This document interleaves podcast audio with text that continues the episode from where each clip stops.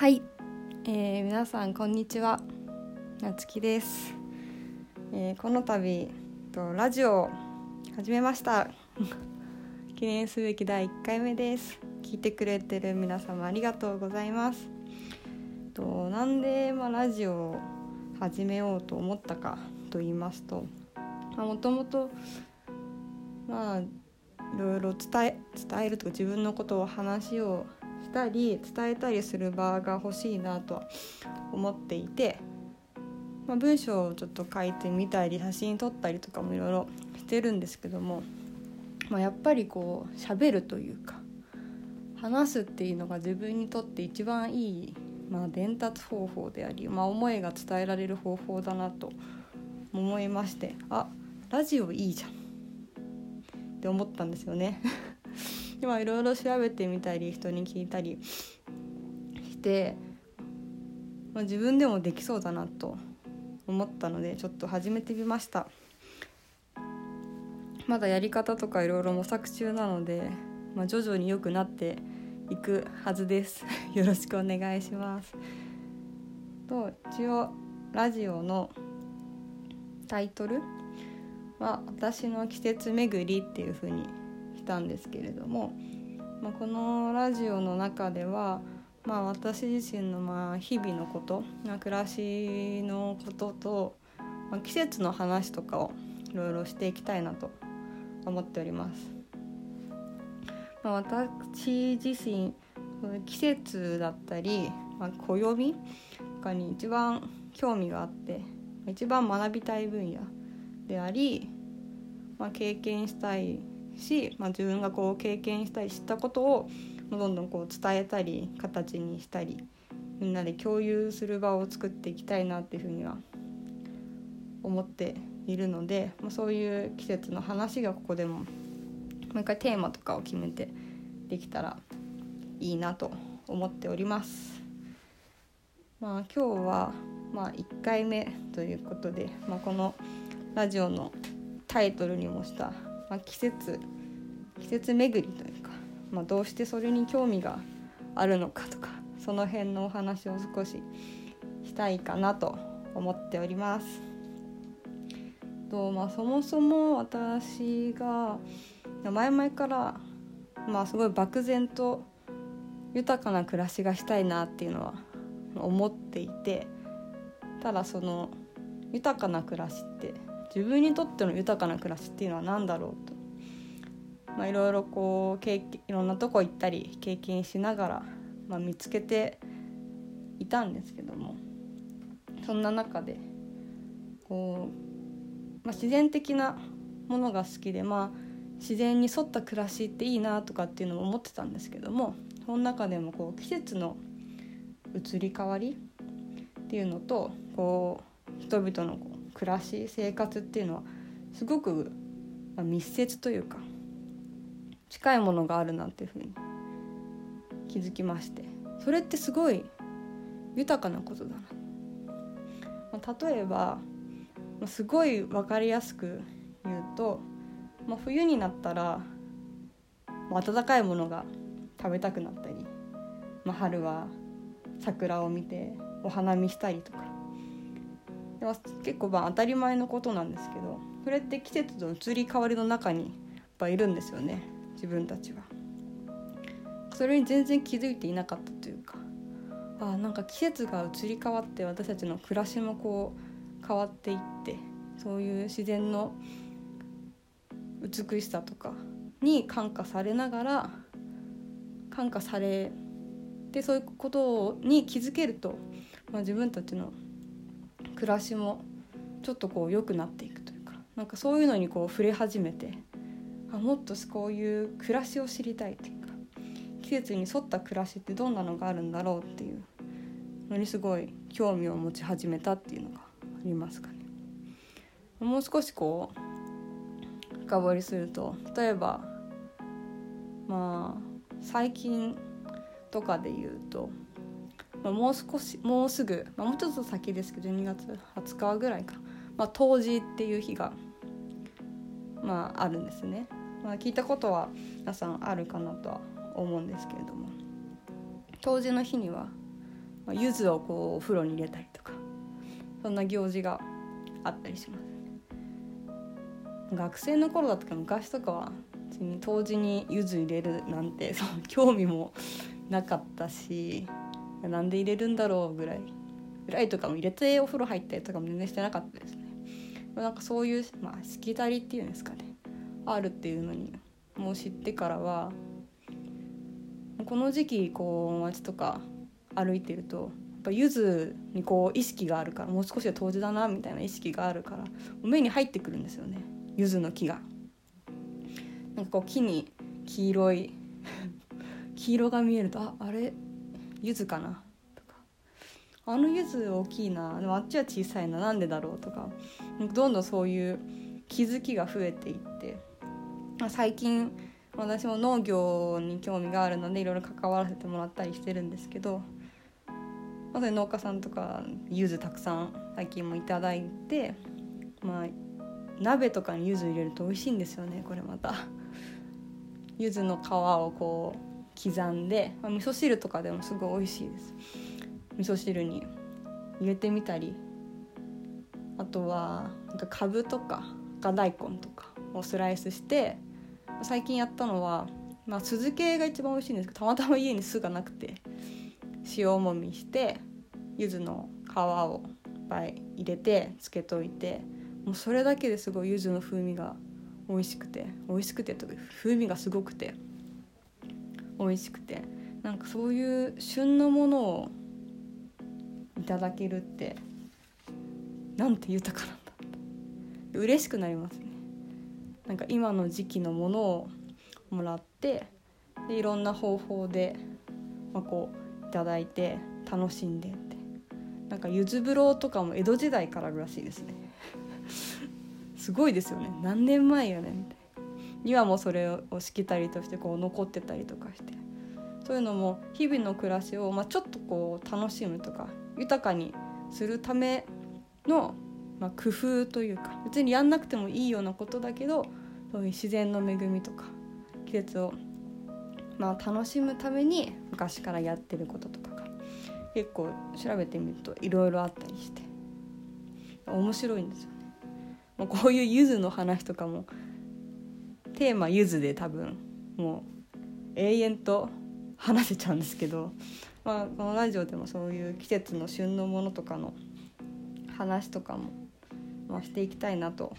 思っておりますがまあそういう、まあ、身近にある、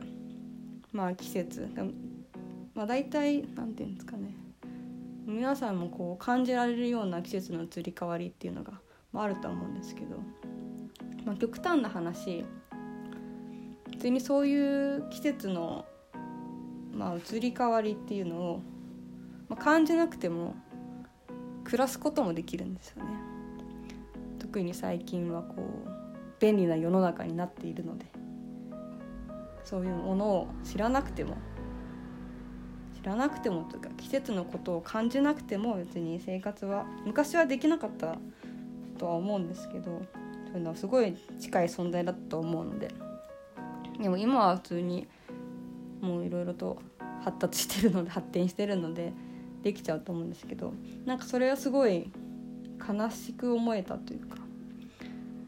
まあそもそもこういう季節のことに関心が出てき初めて出てきた時ぐらいになんか思ったのは例えば今って普通に一年中なんですかね。トマトとか。夏やトマトは夏野菜ですけど。一年中食べれるし。例えばこの今話した柚子とかも普通に一年中食べようと思えば食べれますよね。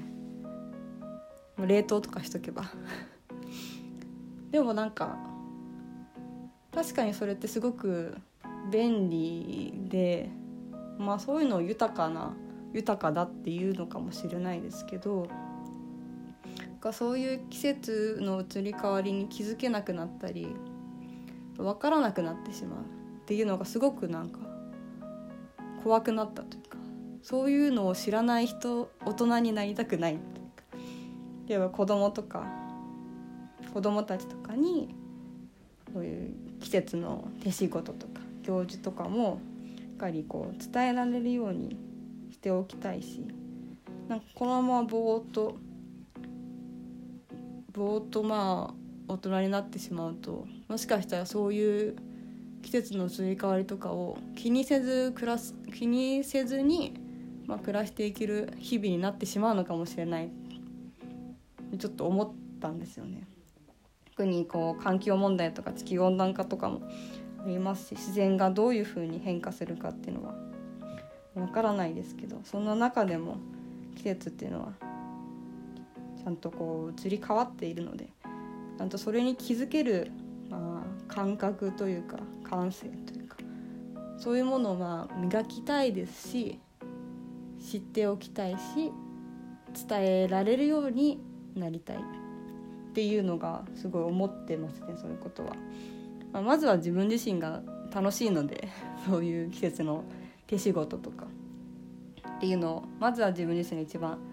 楽しくやりたいなとでまあ一人でやっててももったいないので いろんな人と共有できたらいいなっていうふうに思ってます。まあ、それに関連してちょっと一個だけ最近気になった、まあ、ニュースというかが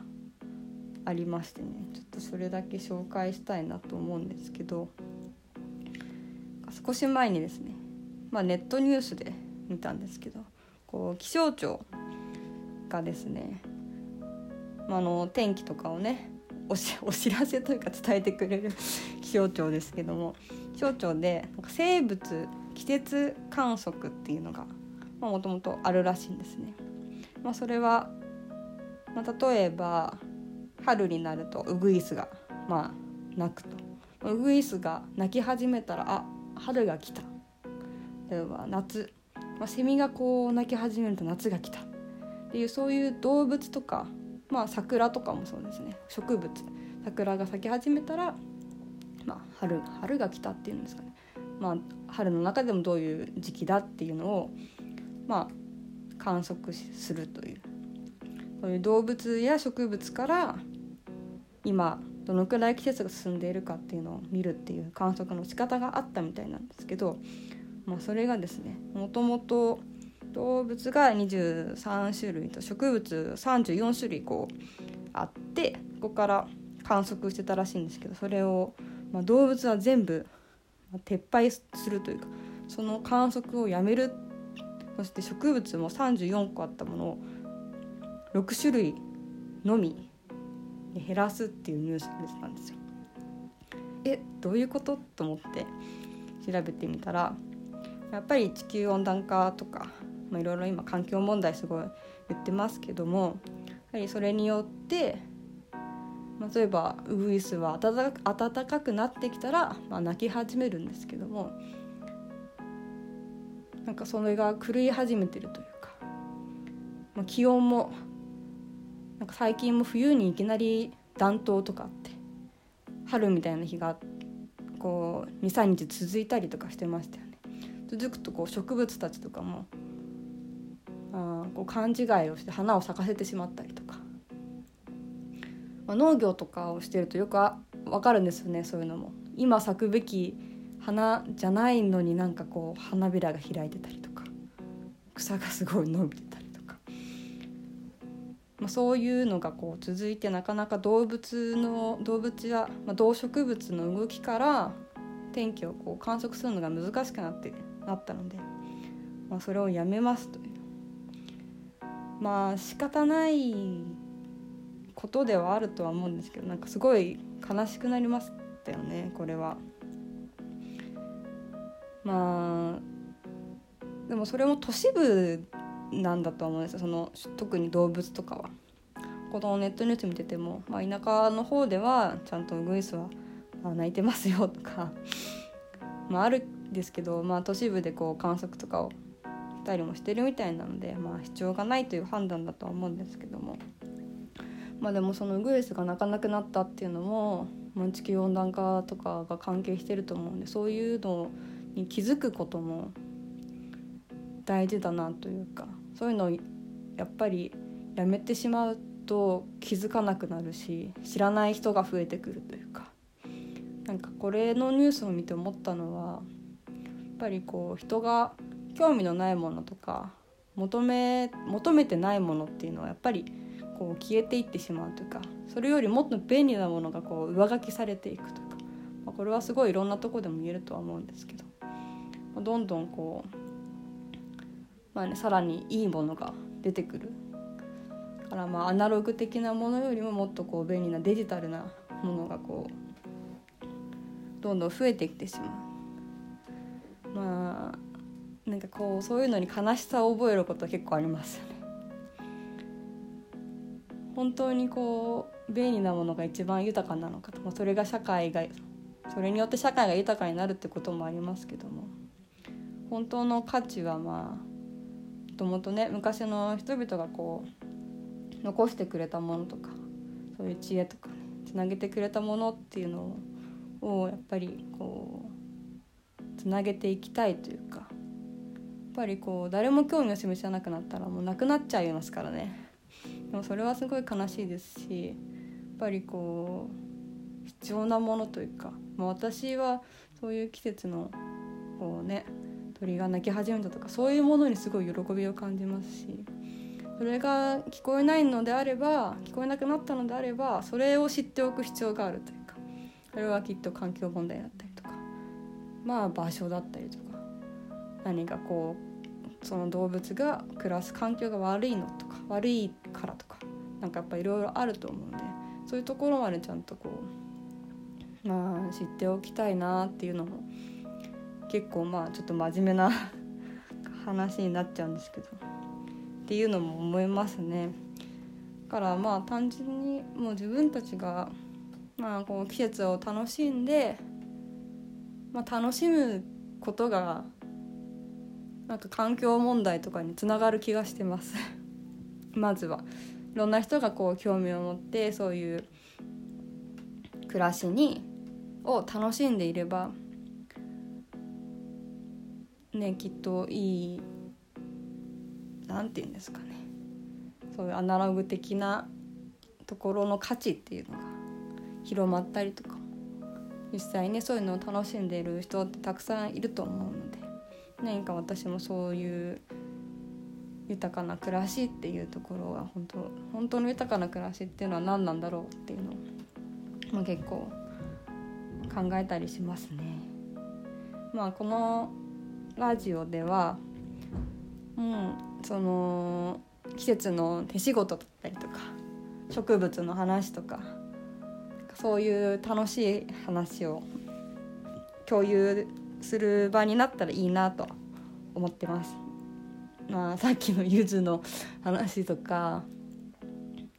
もうさつまいもの話とかで多分全然30分の喋れちゃうんで。でまあいつかはこう、ね、ワークショップやったりとかっていうのもできたらいいなと思ってます。そんな感じで。一応ですね。まあこのラジオもまだまだこう手探り状態ではありますが一応こう聞いてくれてる方々もいらっしゃると思うので なんかこうお便りもらってそれに答えたりとかなんかそういう交流もできたらいいなと思ってます。あとはちょっとゲストを呼んだりとかいろんな人とこうこう一人で話すとやっぱりちょっと自分でも何言ってるか分かんなくなる時ありますね。あとはそうですね。なんか SNS、ま、インスタとかもやってるのでで写真撮るのも好きなのでなんか写真で伝えられるものっていうのもあると思うのでなんか例えばこのラジオで話した内容まあ補足の情報とか っていうのもあとはあのツイッターもちょっと全然使ってないんですけどそっちもこう連携して情報発信をしていこうかなと思ってるのでツイッターツイッターをやってる方いらっしゃいましたらよかったらフォローしてください。あとはそう今あのバックで流れてる音楽とかもちょっとこだわっていきたいなと思っておりまして今流れてる曲はですね、まあ、友人の「シーニュー」にが作ってくれた前イベントを私がこうやった時に BGM として作ってくれた曲なんですけどを流しております。あと、まあ、ロゴも一応ある あるというか作りましてこのロゴもまた友人のももちゃんに作ってもらったものを使っております。もう本当に周りの人のたちの協力のおかげでこういうふうに今形になってやってるので本当にありがとうございます。いろんな人とコラボしながらなんかこう楽しい時間を作っていけたらいいなと思ってます。一応毎週毎週配信できるようにしたいなと思ってます。毎週金曜日かな。まあ、1週間の平日の終わりにでも聞いてもらえたら嬉しいです、まあ、話したいこといっぱいあったらもしかしたら週2とかでやるかもしれないですけど。基本週にまあ1回は更新できるようにしたいと思っておりますのでよかったら聞いてください。ではこんな感じで初回は終わりにしたいと思います。では聞いてくれた皆さんありがとうございました。ではまた来週。